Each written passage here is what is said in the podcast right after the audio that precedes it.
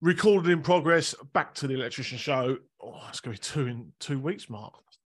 Can't remember the last time we've done two in two weeks. The audience won't know what's coming. So turning into a regular show, show again. Yeah. And next week, it'll be next week, Ricky on the podcast. So that's going to be a cracker. Looking forward to recording that. We've also got the NIC um, going to come on. They're, they don't do podcasts, so this is a, a, real. I'm really proud of the fact they're going to come on. So join our Who Are They series. We had Who Are the GRB, Who Are the ECA, um, and now we'll do Who Are the NIC. So nice to try and get Nappet on as well. Who are Nappet? And then, not sure there's anyone else to do really. I know, of, I know Nappet, or as Napit as they like to be called, They're keen to, keen to come on. They want to come on and chat with us. So I'm sure they will be doing soon. I had a little, uh, little poke at them earlier. Oh, so listen, if you if you're if you're watching my tweets and you're getting upset, don't because it's just a bit of fun. Just a bit of fun. What you what you've been doing? I haven't been on Twitter this morning. Our professional electrician put uh put uh, new code breakers or something along those lines. I just retweeted it and said, I hope they're gonna get some proper electricians to uh, contribute this time. oh. Wink, winky smiley face, angel emoji. You know what I mean? Joke, joke. Brutal, brutal. there is a few codes in that book that I think lots of people will disagree with. It's just the way it is, isn't it? But overall, I don't think that's a, a bad stab as a base reference point do you know what? I, of the, I, I, I fundamentally believe these these books don't help. Oh no, that's not the right way to put it. They do help, but we don't help ourselves in understanding the intent behind the book. It's not to do your job for you. These jobs mm. are not these the get best practice guide, code breakers. They are not there to do your job for you. They are there to give you something to think about. You know, and so many times we see, well, code breaker says this, best practice says that. Okay, that's just it's ultimately it's your decision. You know what I mean? So although I've been in the past sort of critical of these sort of guides, in reflection, it's us that ruin it because we don't take it in the intent that it's it's meant in terms of it's there to just give you a bit of a, a guide and opinion, but you get away and do do with it as you please. You know. Absolutely, you'll you see some. I've seen a few videos of people using code breakers to produce three ICR. That's that's not what it's for. That wasn't what they wrote that book for you kind of got a doubt about something and you're just thinking, I wonder what, what other people might think to this particular problem I've come across. You can reference that book, have a little look, and then dig further yourself, come to your own conclusions.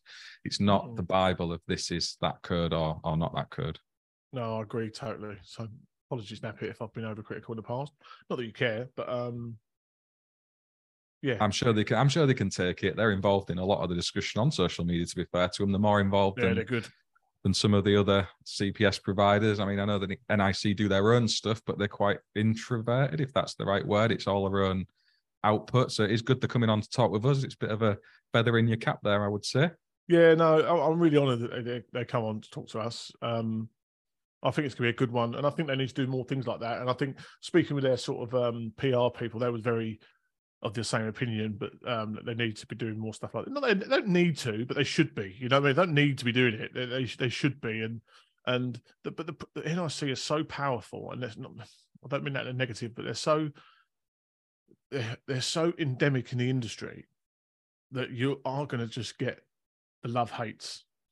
Going to get the people that love them, and going to get people that hate them. And the problem is, as with anything, people don't generally comment. Keep up the good work, guys it's ah, oh, you done this three years ago, or you done that, you are rubbish. They're the people with the loudest voice. People don't give positive feedback. It's generally, you know, you know, it's like you do a good job. No one gives you; they just pay your invoice. You know what I mean? But when you do a bad job, they oh, email Mark Neil. Oh, this is unbelievable. Why have you done this? You turned up late last week. You know what I mean? It's just it's, it's just the way of the world. And the NIC, uh, NAPIT, they're, they're no different. So I understand why they would be cautious because you will get people that will just hate. Mm. Um, but so what? You know what I mean? You got I think you just got to embrace these and not not necessarily the police are going through the same thing at the moment now, aren't they? Whether they do is wrong. But you still can't you can't you still got to engage. You still got to try and put the positive message out there, still got to try and deal with the clowns um, that that try and bring you down. Um, to just go silent, I think it's the wrong move. They kind of. Not I think everyone's doing that particularly. But... No, they kind of um, they kind of win if they do silence people, don't they? And I get that in in my own small way. When I put stuff out, you get the comments come in where people have been a bit over the top in their unkind feedback, I would say. But there's lots of people who silently watch and think, you know, that was all right. I enjoyed that. And the NIC and other organizations will be exactly the same. There'll be loads of electricians watching what they're share thinking, that was decent. I got something from that. But as you said, they're not feeding that back. Yeah. Maybe when you just see all the bad stuff, as you've just said, you know, perfectly well, uh, you can put people off and just got to work through it, blast through it, carry on. Yeah, you've got to. I suppose you've got quite a maybe they've got come from a position of trying to change up so the PR people trying to change other people's more view of being exposed to that negativity so often. I mean, look at some of the things that JRP have gone through with certain oh horrendous. You know, when you look at it, and these are people, but some some of them are not even going after. I mean, you and me have been part of it and all, not to the extent they have, but you know, I mean, you think you can understand why people would be um, nervous, you know, when people start posting personal details, you think, what is the world coming to? You know, I mean, it's mental out there. But um, I, I feel like the NIC are really doing some good stuff. They're releasing some excellent, doing some good stuff on Facebook in terms of they do these these these technical chats and uh, do lots of stuff when the amendments come out. And they do this question what was it question a week or question a day or whatever it is it comes out and i mean but just you, you can almost guarantee a question will come out and the there will be a comment where someone goes well if that's the type of question you're asking your members it sums up what you are it's like my god like it, almost without fail that that comment is going to come up and you're just like you're just missing the point you're missing the point 15 15 people uh, or 50 people across the various social medias have, have offered an opinion, and they're all about 20%, 25% option A, 30% option B. So it's clearly not that clear cut, is it? So let's just have a chat and have a laugh about it. Just because you know the answer, good for you. Good for you. Why don't you put your comments down? Tell us what your answer is so we can all have a laugh if it's wrong. Exactly.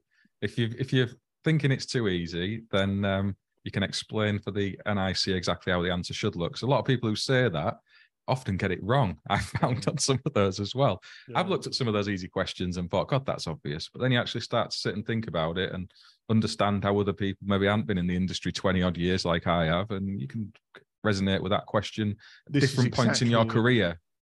Not everyone's been in the industry 20 years. Not everyone's sad enough to do a podcast every week. Not everyone's a nuisance enough to sit there and play electrical engineering at home on their own after doing it all day at work. Not everyone's knobs like us, you know what I mean? But it's uh... that, that, description on your Twitter handle is brilliant. That you do electrical engineering all day and then go home and play electrical simulator or whatever it is.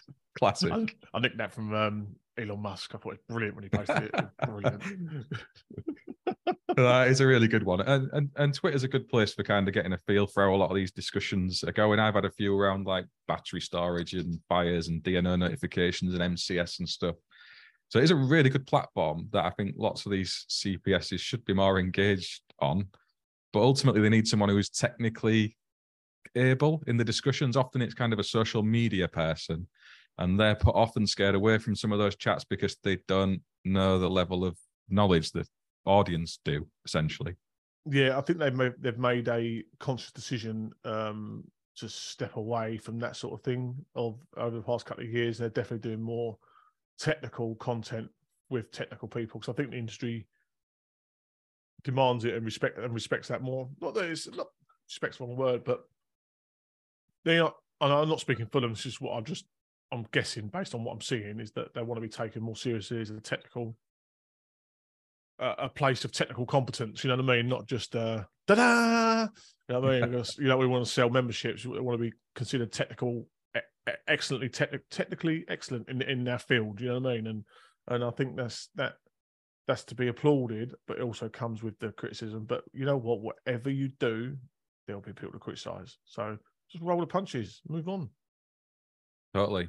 And there is a big player in that area of industry with the IET, the JIB, the ECA, NAPIT, the NIC, Electrical Safety First. All these organizations are kind of intertwined, but they're all competing with each other in some way or other as well. So trying to put yourself as the the forefront, if you like, of technical support for electricians, that's a big um, win for an organization, isn't it? And where the IET have maybe moved away from us, I would say, it's good to see the NIC maybe moving back towards speaking with electricians at a technical level yeah, no, I feel I feel like the IET are maybe moving away a little bit. Seems that seems to be a very but are they trying to come back? They, they, they spend a lot of time with Efixx at the moment. I mean, to me, Efixx is the go-to channel, whether you like them or you Mm. don't like it, or you don't, or the content or whatever. If you want to find something out of that product, that's the channel I'm going to. I mean, just I just I spoke to Gordon the other day, and um, I his, uh, just by coincidence before he called me, I a thing on about the Schneider AFDDs because I was doing some research on AFDDs from my house and working out which ones are more domestic. I mean, I know the ones I'm going to use railway wise, it's going to be Eaton on Schneider all day long. Um, but when it comes to domestic, it's different. It's outside my skill set, and I haven't got that sort of information at the tip of my head. We go back to what we was talking about. You know what you know. You don't know what you don't know. You know, all about relative in your in your experience, uh, but the career you choose chosen. And um, you sort of, sort of went through it, and they was building the Schneider AFDD board, and it was there building it. I'm sitting there going, "Right, I need that, I need that." I need that." You know what I mean? Because one thing, I, one thing, I, have you ever tried to pick something out of the Schneider catalog? It's That's a nightmare. It's about a It's million different part absolutely numbers. rubbish. Um, Schneider, get your act together because that because if you're trying, I don't know about. I'll Obviously, I'm not in the domestic sector, but even with the commercial sector, if I go to Eaton Products, there's a main switch, there's a board, there's a breaker, and there's a few other selections. Obviously, bits and bobs you can bolt onto it, but their mag- their catalog distribution catalog is very clear, very very good. Schneider one. That's like you haven't got literally. You, I ain't got a clue what you got. It's so difficult to navigate and so difficult to choose. And the domestic one was much better either. Um, don't, and one thing I did notice, I don't think there's a single, and you'll probably correct me here, that it's Yeah. consumer unit manufacturer that offers a Type One SPD.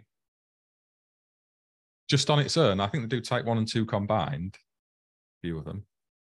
Schneider don't. They're not. No, We don't. We don't install a lot of Schneider domestic gear. I do like the same as you. We use it Hager don't. extensively on commercial. three phase stuff, different single Mm. phase uh, consumer unit.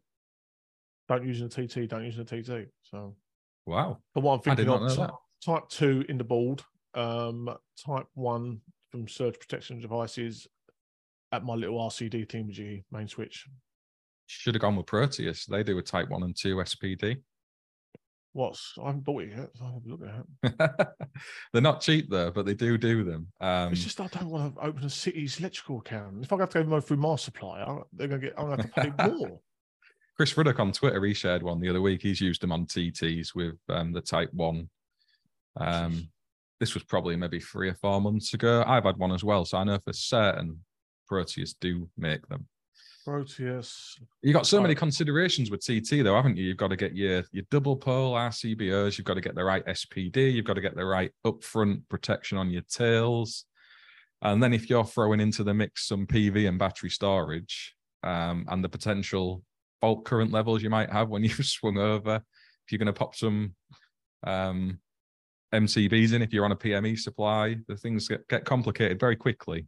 Yeah, well, I've got a, obviously overhead supply, even though it's technically a PME now, not TT. It's overhead, so the same the same risk applies in terms of indirect lightning strokes. What are they calling it? uh, so yeah, I do a type one, type two combined here. yeah. No price on it though. City's low From- price, wouldn't From cities, it's probably a couple of hundred quid at least, I would have speculated. I think probably this surge protection devices the ones the same.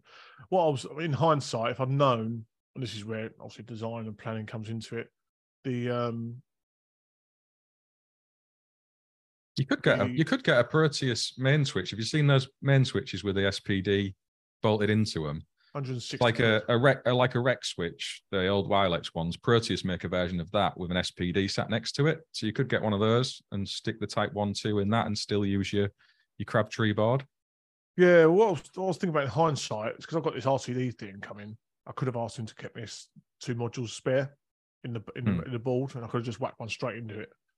Yeah. Um, but I ain't doing that now. But yeah, I could just get, I suppose, a main switch one, couldn't I? You could always swap the main switch out and put your RCD in. No, And it's that- got it's got CT. Oh, has it? No. Yeah, it's got CT to make it work correctly. So yeah, it's basically a shunt trip of an MCB. So you're setting your install up based on it being a TT install. I know you are, because we spoke about this offline. I'm sure we've spoken about it on the podcast. Maybe. Maybe. So what? How how come um, you're not happy to just rely on the the PME? Is this just a, a personal choice? Good question. So my my and this is me engineering out loud. Okay, everyone, I'm engineering out loud. So if I make mistakes or make something wrong, I don't care, but this is the way it goes. So we've got perfectly good PME earth, which I intend to utilize. If that neutral drops out or the earth drops out, how do I know? Hmm. If I've got a supplementary earth electrode, I mean. Yeah, that's true because it would um, start sending all of the current through that most likely, and you would essentially become the neutral path for your install and perhaps your neighbours as well. Yeah, so, so, so I've got no, so I'm not going to call the DNO because everything's hunky dory. From my point of view, as a, as a user, I think it's working fine. So that detected fault could be there for donkeys. Mm. I don't, I don't know about it. So I would think if I want to continue to use the PME Earth, which is perfectly good, I'm very happy to use that. Although it's 0.29, so it's quite high. Um, voltage of 249 volts as well. Interesting. It's like Oh, I've got another technical question for you in a minute. We'll come out later. So I would have thought good sound engineering would be to install to a TT, knowing that if that earth drops out on the PME, I am then going over to a TT system and I have the correct fault protection in place for that system.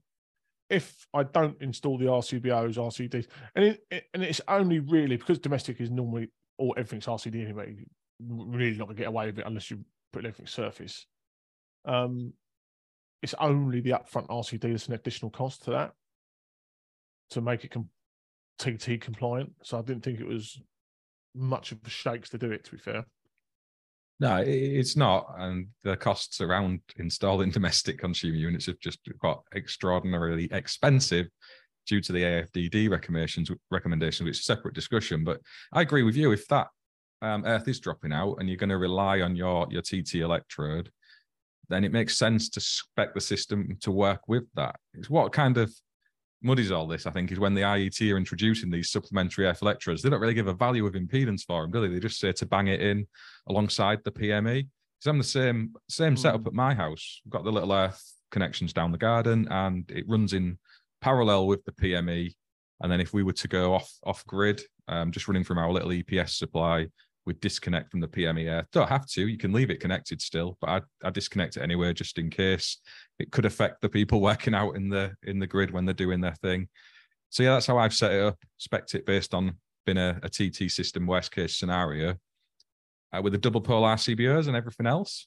Mm. That's the other thing that's quite difficult. It's really, and this is the thing with Schneider. Schneider, I feel like quite behind the times offering domestic solutions at the moment. I mean, I couldn't, I don't do a single module AFDD. Hager don't do a single module AFDD. Uh, oh, they do. Sorry, no, they do do a single module AFDD. They do now, yeah. Schneider don't do a single module AFDD. Um, Schneider don't do double double switched line, switched neutral RCBOs. Hager don't do in one module. Hager don't do them in one module either. So, so there's if you've got TT, there's two suppliers straight out of. Can't even use them. You can, but I don't think you meet the intent of the regulations in terms of selectivity. Um,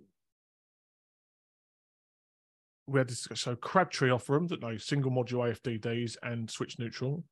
They do. Wylex, same company. Uh, say Fuse Box. Fuse boxes are switch neutrals as well, and Proteus. Single module AFDD. They do, yes. And Proteus as well. Yep, they do have the single module AFDDs. And they also go above and beyond in terms of bidirectional. They are bidirectional. A few of the manufacturers will actually state that.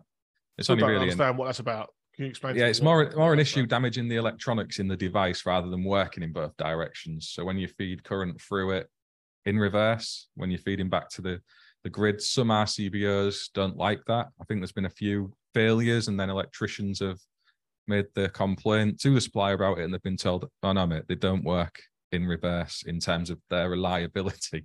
And the other issue with that is it could be damaging it, couldn't it? And you don't realize it's still operating, but then when it's required in the other direction where it's supposed to be working, it doesn't function. So when would a RCBO need to be bi-directional?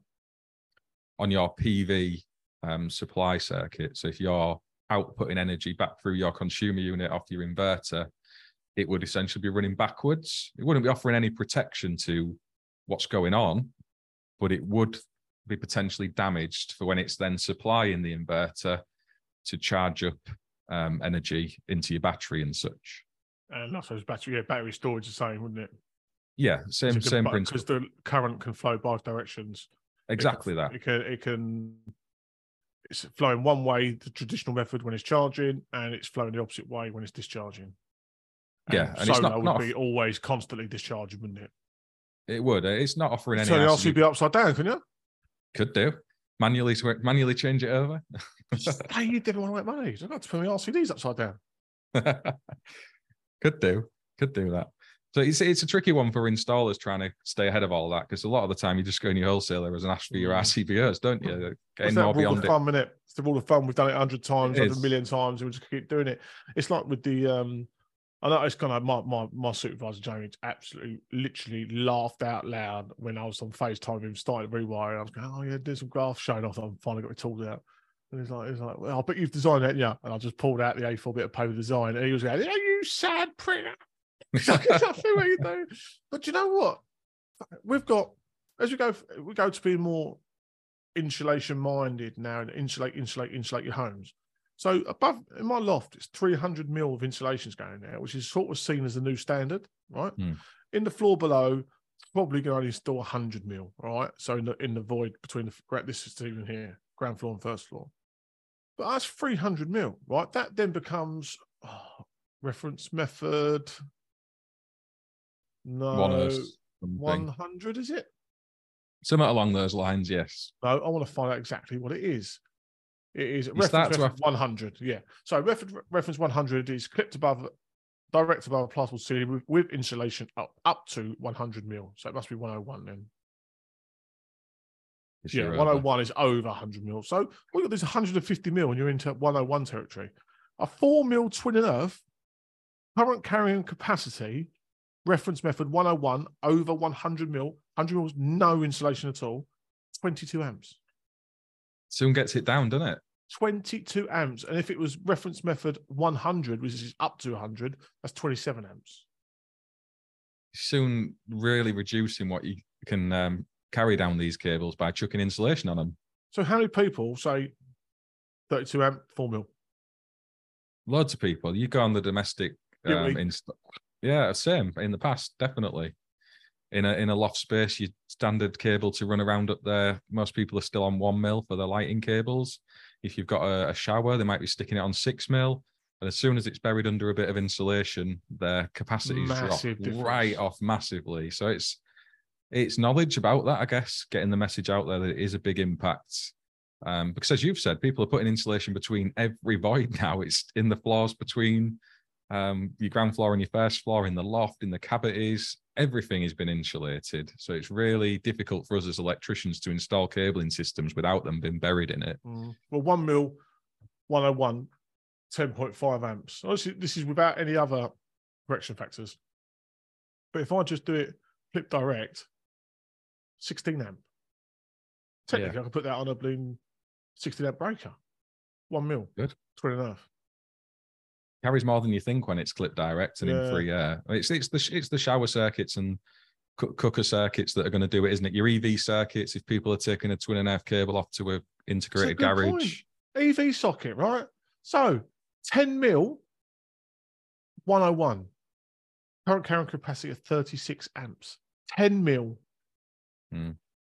Because it's going up above through the garage and there's 300 mil above the garage. So I suppose I could, if you really wanted to be finicky about it, you could lift it up above it, make it clip direct, but still has to pass 10, through it. Still, has to pass, pass through, through, it, doesn't it? Yeah, yeah. And it's probably still with 300 mil deep. It's probably still in it long enough to be derated, regardless. So you'd have to create 10 mil for for 30 amps, a six seven kilowatt it's unbelievable. A four mil, which I was gonna, which was on my head go to so, go to size, twenty two amps, not big enough for it.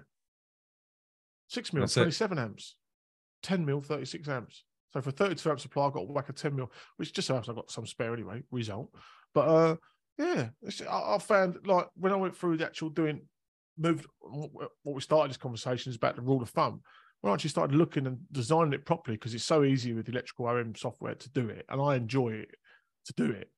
Um, you really do go, bloody hell, I've been doing so many installations wrong.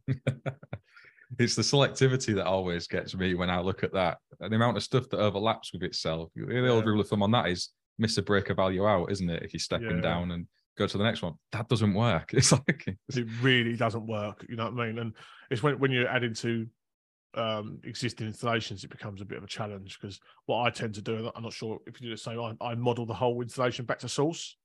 Uh, There'll be some assumptions in there, uh, but I'll try and model the complete installation as much as possible. And there's always selectivity issues, always. You just have to just say to the client, you have to su- suffer it because the, the cost to put it all right far outweighs the risk is probably going to be if something trips out. You know what I mean? yeah, I mean typically with domestic, you're talking a garage, aren't you, where they might have a know, different, yeah. B32 in the main board, and then down at the garage they've dropped to a B20, and they might have RCDs in series as well with that at 30 milliamp. You're like, yeah, it is. It is an issue with selectivity to the regs, but is it that much of an inconvenience and problem that's worth spending the money to put right? It's one of those, isn't it? It's just not though, is it? Yeah, if your garage trips off, it's going to take out all your garage, isn't it? Oh, is it? Oh, okay, never mind. Or we could spend seven hundred quid changing everything and making it all compliant. Nah, it's all right. I'll just turn on the breaker for the garage trips once in the blue moon. Do you know what I mean? That's It's, it. just- it's reality, isn't it? It is. It is. And you talk going back to you talking about the the neutral and earth dropping out. Have you seen that new product from Matty that they're pitching to solve that issue? It kind of monitors um, your PME supply. So I don't think it's so much like the open product we use on EV. It's like a safety monitoring device that can alert if the neutral and earth is dropped out on your install. Hmm. No, I've not seen that. That sounds. I saw it on link. I saw it on LinkedIn um, the other day. They've got quite a few new products Say that coming again. out. What's it called? LinkedIn. I don't know what it's called. I can see it in my mind's eye. but I can't think what it's called. It's on LinkedIn. Um, Richard LinkedIn. Win- Richard Winter, who shared the post. They've got um, a website. Hey. I think they have. They've got a new EV charger out as well. To be fair to them, they've got a load Oh, of I think I see products yeah. coming. But I think this this new product is primarily aimed at monitoring for pen faults, essentially. Whether it disconnects if it's detected or not, I'm not sure. I haven't looked into the finer details. But we spoke about that on a podcast maybe a year or two ago now, where if it would be a thing to monitor for pen faults on an installation as a whole and Hmm. start isolating the power if it comes in and the dangers of doing that because you're turning lighting off essentially. Someone could be on the stairs, in the shower, all the rest of that good stuff. Um, But I think I think monitoring and alerting people to it, I think that's that's valuable. That's useful, and you can make a decision to get the DNO out and to fix it if it's an ongoing problem. It's a funny one. This this open because it's not it's not going anywhere. But as an industry, we've learned to accept it now. And I think it's just unacceptable that we uh, are having to put in put ask the consumer to put. We've covered it before. Ask the consumer to put devices in their installation to protect against external things that ain't right. It's just unbelievable. You know, they put a PME. I never asked them for PME. I asked them for a service alteration to move it from that room into that room, and they put a PME for me. I'm like, oh, I don't really want a PME. I'm happy to have one now it's there, but like most of the stuff, uh, battery storage, island mode, vehicle charging, I don't want it. I don't want that side of things, you know what I mean? But No, especially when you you can have bury it. RCDs, I don't, I don't need to worry about it anymore. That's it. And if you if you're using something like those those earth discs, you can get a reasonable value for your own TT system anyway, can't you? You can get Mm. down into the the single digit ohms relatively quickly with products such as that. Hmm. It's a funny old one, isn't it? Yeah, so it's the same with AFDDs as well. I think they've been kind of introduced and and pushed on consumers to uh, Mm. um, cover off white goods. We have a real problem with the quality of white goods in this country. Again, chatting on on Twitter about battery safety and batteries bursting into flames, which is a whole other discussion. But when you actually look at the fire stats that are created through white goods, it's horrific. It's awful. Um, and the quick fix solution is consumers need to get AFDDs in the boards, and we're having them specified in our regulations as recommendations. So it's um it's a never-ending cycle of people spending money to fix something that's been caused somewhere else. Yeah, I mean, well, I just got them. If you didn't go on Twitter today, I just got the quote through today for my Crabtree board. Let me guess, uh, up up towards two and a half, maybe grandish. It's just over two grand. Really? Yeah, Yeah. just over two grand. You've got a good uh, wholesaler then, because I would have thought it'd be more than that. That's that's good. Yeah, they, they are great. I'm gonna give them a shout. Medlocks, absolutely cracking wholesaler. Medlocks in Croydon, absolutely brilliant. Um, so what we got here? So consumer unit 140 quid, which is a 37 way consumer unit. Well, that's quite a good price. SPD 54 quid, and AFDDs 116 pound 46p each. That's good for Crabtree. It's a good price. So I thought that was so shelf price is 211 quid, and I've got 45% discount on that. And I've got five, six, seven, the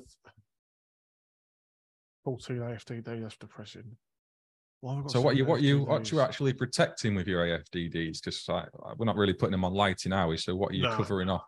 So I have I've given this some thought. So I have I'm, um, put on the SolarEdge inverter, 10 kilowatt inverter. Sort of in two minds about that. I'm not sure if, and this would be what a question for if any arcs on the DC side of things would make it be detected by the AFDD. If it Sounds like a fun experiment. not my ass. I wonder. That's a good question. That is a cracking question, actually. Because if it doesn't, if it cannot see that, then there's no point having the AFDD, in my opinion, because the inverter will probably cut off before. Or is the inverter likely to catch fire? I don't know. Likely, probably not. Possible, yes. Is it likely my white goods can catch fire? No. Possible, yes. You know what I mean? We had the same sort of thing. So I'll put, uh, uh, I'll put one on that one. Um, induction hob, Makes sense. EV SE, Makes sense. Yeah, hot tub, definitely. AC units. I would say so. There's reasonable draw there, isn't there? Yeah. Uh, I've got all my, all my sockets on them, as you'd expect. Air source heat pump Yeah, definitely. Again. on for a long period of time as well. Yep. Um, this is going to make me sound like a right div now. my steamer for the showers for the uh, steam room. That is that's on a twenty amp. Just get into the sauna and jacuzzi next. No, I got one there, but steamer. They're, uh, they're quite a good idea to actually, not even that expensive. Uh, so that's obviously quite a high, and that's going to be in the loft space. It's probably not going to be maintained very often because it's in the loft space. So yeah, them sort of things. I, I, listen, guys, I know I'm over engineering this. I know, but I don't care.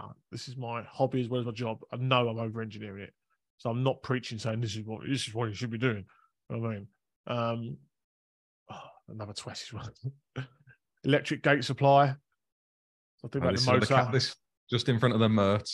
Yeah, I think about yeah, I think about the motor, uh, the motor and the electric gates on that one. But again, it's outside. Is it really needed? You know what? I'm probably going to do away with that one. It's a good point. And the gates go up on flames. Just get some new ones. They are expensive the gates, to be fair. But it's, it's it's like worst case scenario planning, isn't it? I think it makes sense to put AFDDs on stuff that are at reasonable risk of catching fire. So all the high power stuff, your aircon units, your heat pump, your EVSE, makes a lot of what- sense.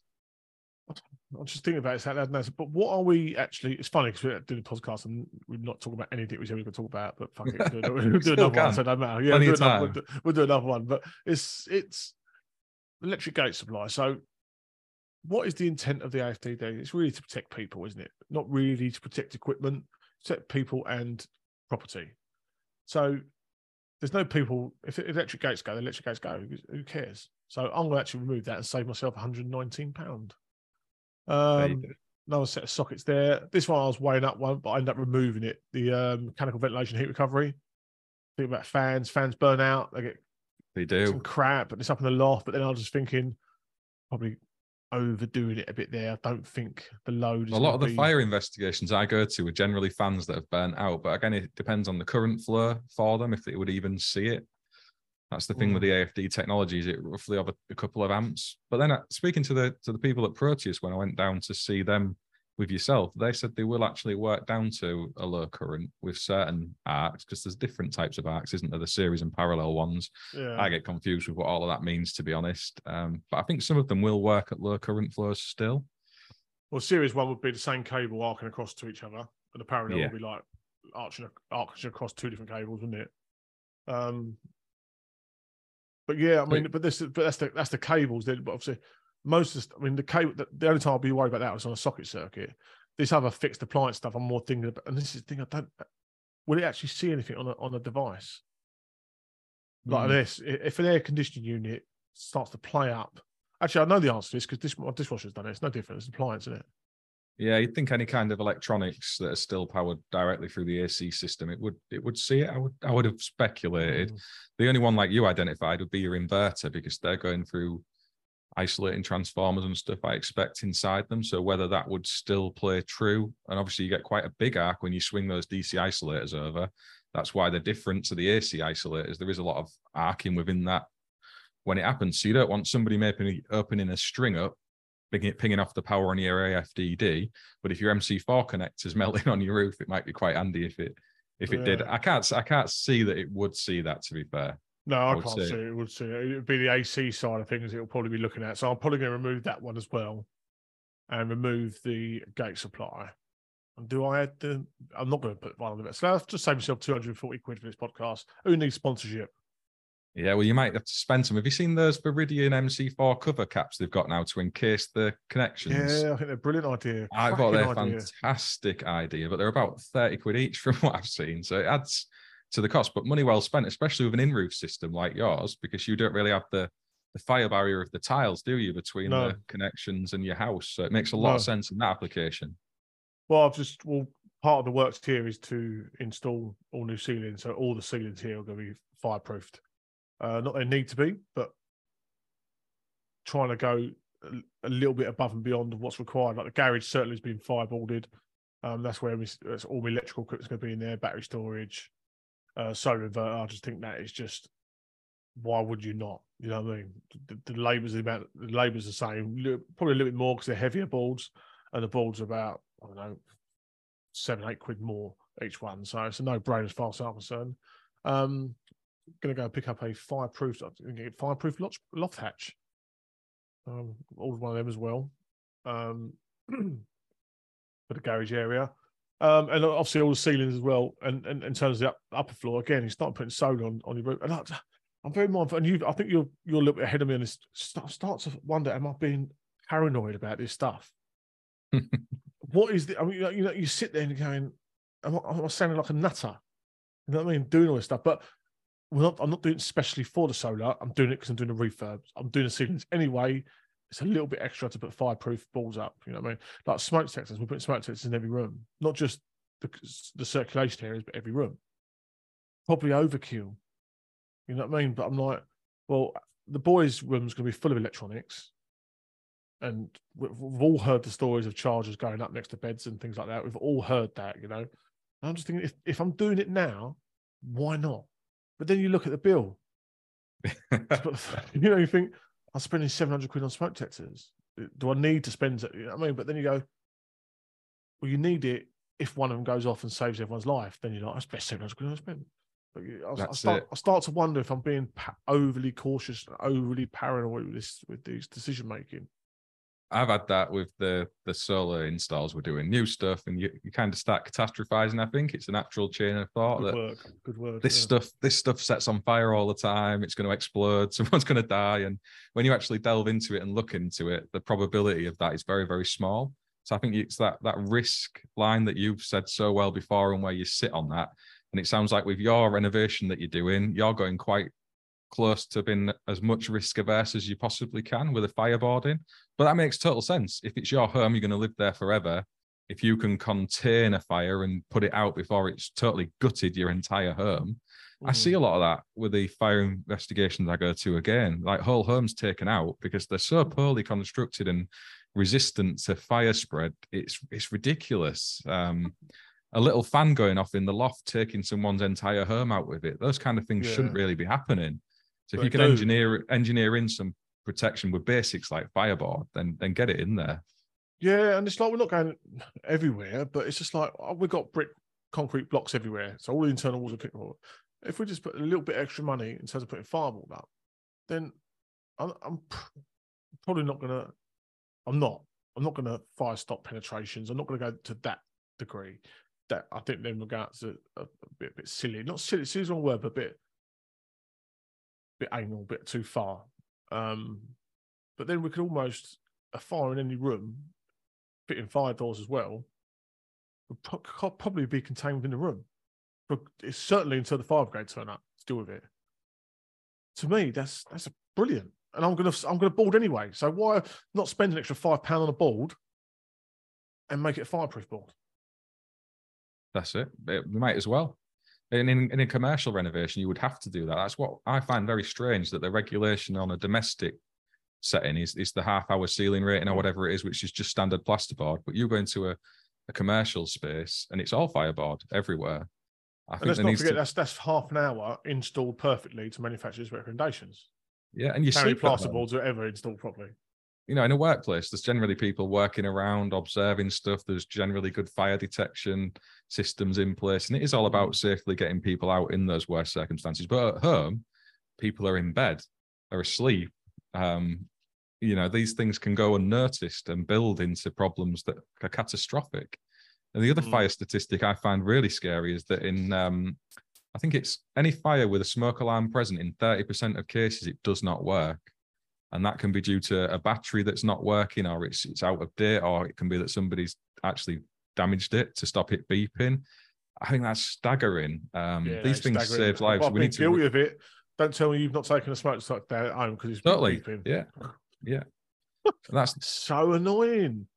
Yeah it is. And it's it's so dumb as well because if if you did need it you know it's the worst like you said the worst time, isn't it, when it's going to be useful? Otherwise, it just sits there essentially doing nothing apart from annoying you when it beeps at you because you've bent some toast or the battery's going flat.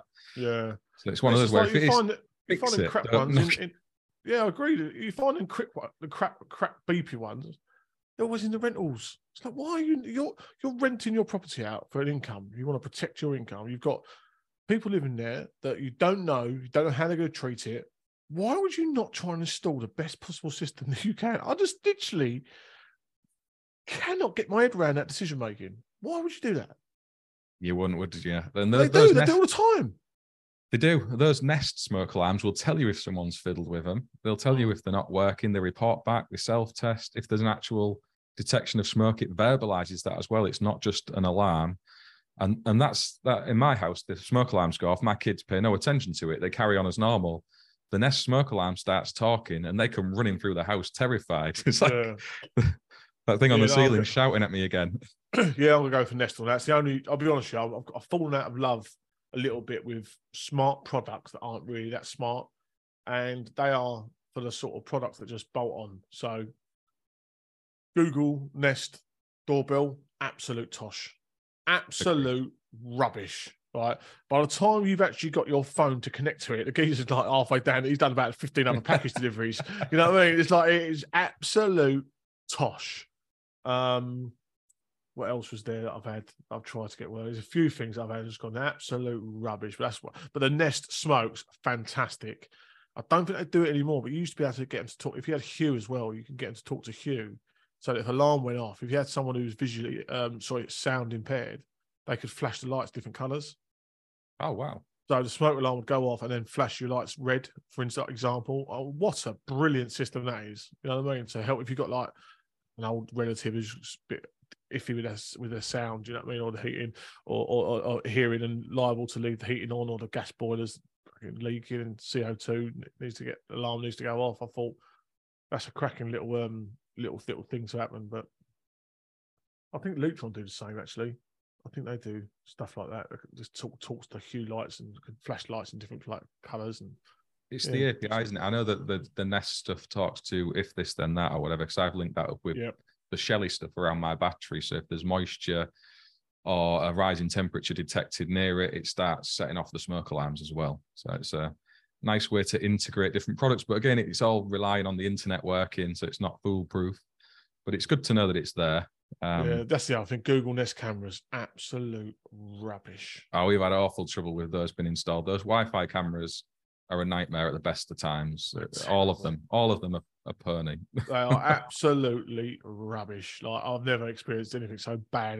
And I had a lot of them at. So I sort of bought a job lot. I was going to put around the house, put around the other house in Portugal, and all that sort of stuff. And just, I'd say half of them failed after about two years complete crap, went pink. Um, barely ever get communication with them. They're just absolute tosh. So it's either hardwired or nothing in the new place because they are just absolute crap. And they're not cheap either, are they? They're like a couple of No. hundred quid each. By the time you've wired in a CCTV system, Hikvision or whatever, it's probably going to cost you less anyway. Yeah, no, no. And again, now's the time for me to do it. So I'm chucking this, this afternoon's job is networking, network cables. I've got a load more Cat sixes to throw around in the loft. Um, yeah, so that's that's sort of a couple of wireless access points. I'm going to put in. I'm going to try and try this out as well. So what you can get um, power over Ethernet for iPads.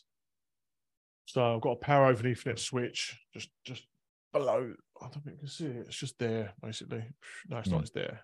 Um, so we're gonna. I'm gonna try and I'm gonna put sort of on the wall iPads in certain areas.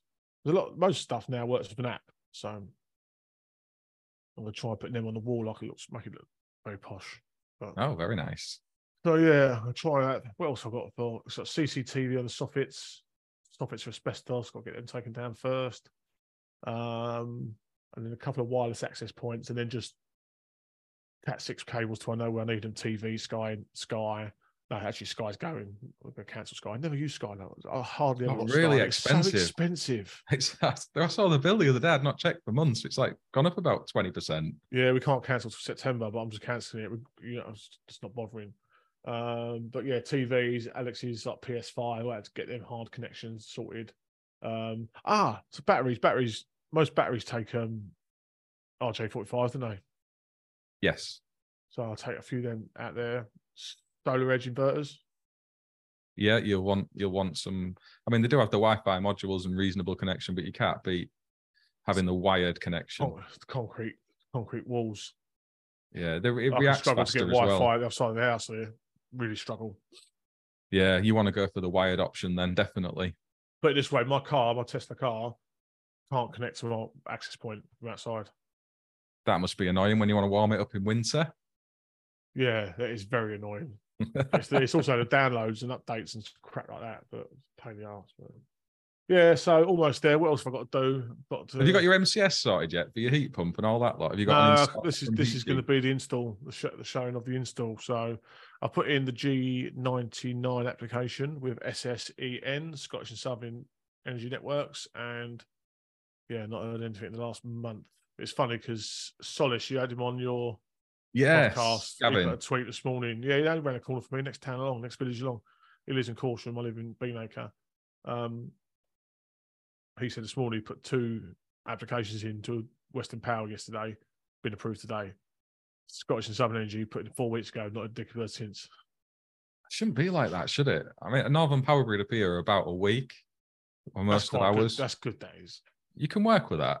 Yeah. Uh, but taking months, I mean, it's not good for consumers or installers, is it? It's pretty No, bad. it's really. absolutely rubbish. So I'm just going to check in now, make sure I've not if I've got any updates. But Have you got an installer sorted though? Because you were having trouble with that too, wasn't you? Have you managed to what part? get some getting the you mean I mean for your heat pump? Oh yeah, I've just actually phoned it Dave. And I was yeah, so that's funny. That's a funny story. That is, is so. I gave someone a call, and they they come around. They've done a very very competent person come around, done a heat loss calculation. It cost me three hundred quid for the privilege, so I'm happy to pay. Don't expect these things done for free. Um, so we've done all that. I had to wait ages for it. I've got to say, like I had to chase him, chase him, and chase him, and chase him for this thing uh, which sort of pisses me off because like hang on, I paid for it. now, now, now you got to keep your end of the bargain. Just give me what I paid for. Do you know what I mean? Um, but it turns out that's they. He quoted me twenty seven thousand pounds to install a heat pump, take everything out, um, underfloor heating only downstairs, not upstairs, because he hadn't worked out a solution for upstairs yet. So 27 grand, five less five grand, bus grant, 22 grand, right? So I- I've already because he was taking this wasn't because he was quote because he was taking so long. I'd already started calling around other people because he was I was got warning signs. This guy's going to be a nightmare. You know what I mean? He's taking too long just to send me some paperwork. Um, literally, I think about six weeks it took him to send it to me.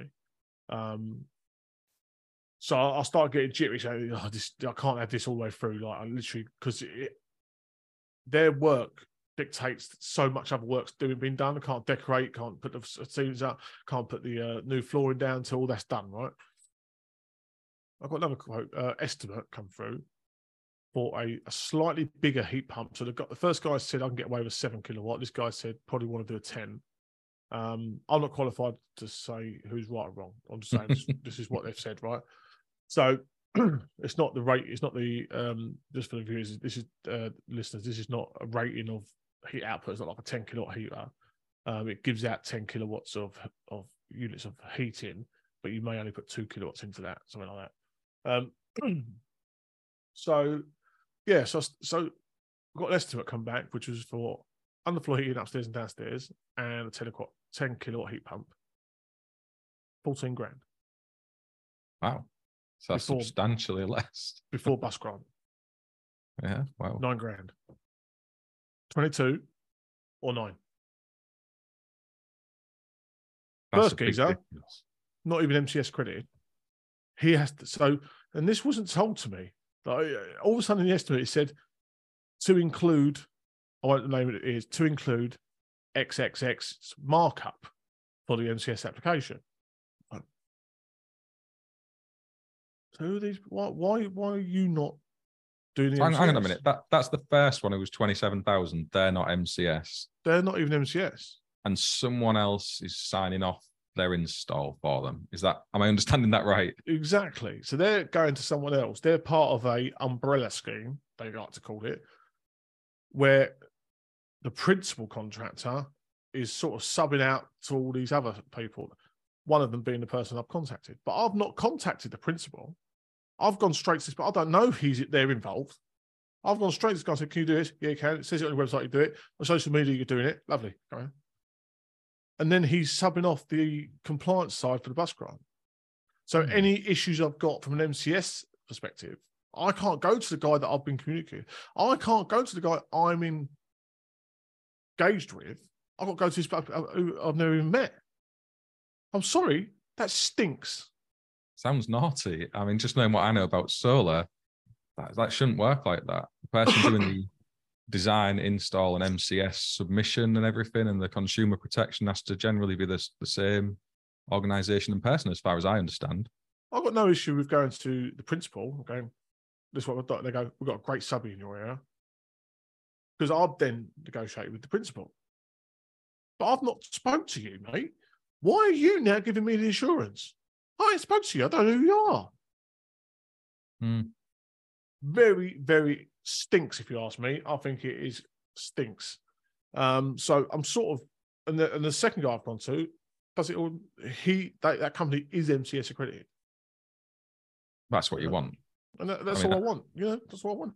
You know, and the fact that it wasn't told me like this up front, that sort of thing. I'm not saying I'm I'm against it, but it should that's, that should have been first discussion. Hmm. Yeah, I can get the five grand. We've got to do it this way, though. Yeah, I have to act as a subcontractor for this company. You happy to do that? Yeah, right, mate. No worries. Be up front. The fact I find that now, it's like that's a bit it's weird. That's that's iffy, and I'm sure that's not the intent of what MCS nah. are trying to achieve here, and Rec and the likes with their consumer code. That to me is underhand and shouldn't be accepted. Exactly. Your contract is with that person. I mean, who you're paying that's who your contract's with, essentially, isn't it? And if that's not the same person as putting it through REC and Hitch, IES and MCS, I don't know how you get consumer protection in those circumstances, to be honest. It's almost like it's been set up that way to avoid you having the consumer protection. It's very um, weird. Doesn't, doesn't sound right. No, it doesn't sound right. And i I have no doubt that if I would have gone to the principal, they would have sorted it.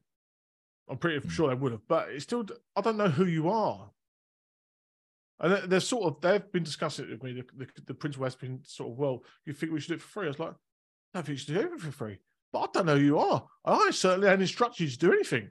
So why are you involved? That's how I feel about it. Why are you even involved? It's got nothing to do with you. You know what I mean? But it would have turned out, what I found out is that they would have issued me the quote. The official quote would have come from them. This is not the company I've spoken to. What are you? Very, very, very weird. It's almost like they're it, it's very very weird, and I'm sure it's not the intent of what the umbrella scheme is. The umbrella scheme is there for legitimate bona fide subcontractors when the principal contractor has been engaged to a job, they can't, and, and they've subcontracted out to someone else, but the, the, the contract is under their control. The contract's Yeah. not under your their control. And it's, I'm dealing with this other person. Contract got nothing to do with them. That sounds wrong. If I was if I'm installing solar and I'm subcontracting someone to come and fit your system for you who's been paid by me, your contracts with me, that, that's that's fine. But if I'm helping an electrician in your area who I know nothing about because they're part of some community I've got or whatever, and it's like, oh, it's okay, Neil, they'll come and install it for you, just pay them and I'll put the MCS through at the end. That Mm. that isn't right. No, no, it's not right. So that was a bit. um So I've saved myself a load of money, and then you get the old sayers on, "Oh well, pay shit." Pay. It's like, well, you don't know this other company. You got no, you got no right to say that. Okay, I could have been getting ripped off on the first one. You can't auto- automatically go high price must mean the best quality. Absolute nonsense. Okay, absolute and utter nonsense. Um, I'm sure I'm not being ripped off on the first one because I, I think these guy's just very, very busy. Um, it was, but he couldn't come around until September anyway, so he's clearly very busy. And when you when you're busy, your prices go up, and that's absolutely fine. So it wasn't for me. Um, this other, well, they do mostly uh, commercial, which is all it's all weekends. So they fill in domestic during the week. That's how they do it. So their, their diary is a lot more free after week time working. Um, but yeah, so I thought it was a big difference in prices. I mean, huge difference in prices. It's unbelievable difference in price. Is. I'd say get a third quote, but knowing on what you've said already, that's not very easy. So you you No, wouldn't probably get one. I've, I've got two other irons in the fire, and they're not even coming back. It's literally up pulling teeth. It's mad, isn't it? It sounds like the Wild. West with uh, heat pump installations. I wouldn't say it's the Wild West. It sounds like people. I don't think they've got the skills in the industry. And the thing is, right? I'm sorry, plumbers. It ain't rocket science what you do, boys. It ain't rocket science and girls. That's just know what I Neil mean? It's- half a Twitter here. It's nothing compared to what the loops we have to jump through. Let's have it right. It is nothing compared to what we have to jump through, uh, and the updates and the constant changes and regulations and safety features and all this sort of stuff. You've got nothing on us. Yes, you get paid handsomely for it. All all the power to you for doing it, but it ain't that difficult. Once you've learned it, you've learned them all. Go out and know, I mean, uh, I'm sorry, it just ain't that hard. If I was a plumber, uh, what's what's going to be a heat pump update course? Week? You're a qualified plumber anyway. Week qualified, done that. What's next? Put me on hydrogen. I'll do hydrogen next week. No ways. That's literally going to be every plumber who listens to this show up in arms right now. The electricians don't even listen to it. I don't think the plumbers are ever going to bother. Uh. I don't think one or, one or two of them do. One or two of them do. It's You're right. I think the heat pump side of things for them is, you know, it's where does that even sit? Because it involves electrical work and the the plumbing side, doesn't it? So I wonder if there'll be a It's supply, though, isn't it? Power supply. I wonder, wonder if there'll be a new, I don't know, apprenticeship standard who comes around all this stuff like renewable tech No, installers. the IC or offer heat pump courses. Hmm. Yeah, so there's a few of them out there. I don't think it's right. I think I think I, I feel like the same as electrical courses. You shouldn't have, be able to do a bolt on unless you're fundamentally qualified in that. The underpinning knowledge that that's that you know you should be doing an EV course unless you're an electrician. I even go to far as I could trigger the fire alarms doors. now. Shouldn't be doing fire alarm courses unless you're an electrician. Yeah. You No. I- I Oh, agree- the amount I of fire alarm people I see get crumble over earth. Oh my god, it's an earth ball. Well, get your tester out, start testing then. To get the volt pen out and start waving it around. Yeah, That's how like, volt f- when when does testing an earth fault become an issue? It's like bread and butter for us. You know what I mean? They just crumble on it, under it. Like, you should be able to do these things that's got a fundamental qualification in the in the area you're working. I really do believe that. Hmm. Yeah, I, I get that, and I think that should be part of what the training is. I'm just wondering if there'll be some new apprenticeships that that build as as the world is changing. There's this renewable installers and companies that are springing up where they will do solar PV, heat pumps, and yeah, you can have the designated people who are qualified in certain areas like electricians and plumbers. But I wonder if there'll be something along the line of a, a heat pump apprenticeship. Maybe that's too much of a narrow field to teach something over two or three years. I don't know. Well, well, all a heat pump is is just the heat. It's just the, the, the thing that's creating the heat, the energy, isn't it? It's no different from a boiler. But you still have to have mm. that under, a fundamental knowledge of the pipes, systems, radiators, heat emitters, uh, hot water systems, and cylinders work. Whether you take a boiler off, I know you, un, if if there is any, but I know it's not just taking the boiler off and putting a heat pump on. I know that, but you're just changing the numbers, aren't you? The calculations are all the same. Just the numbers have got to change. a room's a room, and heat emitter is a heat emitter, whereas underfloor heating is a bigger heat emitter, but it's just the numbers, the calculation is still the same. Still have to calculate heat loss for a boiler. Still have to calculate heat loss for a heat pump. The numbers are just changing. I think the Mm. thing is, from what I've, what I've watched and read, is that over the years, people just oversize boilers so much so. Um, it's just become just whack this boiler, whack this boiler, it'll work, it'll work, it'll work. And there's no, the people have maybe lost that ability to do the calculations now because it's never been needed. And the heat pump has brought that very much to the, to the, to the, to the forefront because now people want the most efficient heating possible because they are going to be expensive to run. Um, so people want that efficiency to try and bring that cost down as much as possible. You, got, you don't want to be going chucking a 14 kilowatt heat pump when a seven kilowatt will work, and all of a sudden your electricity bill's gone from 10 pound a day to 30 quid a day. Then you're going to be spitting feathers, aren't you? You know what I mean?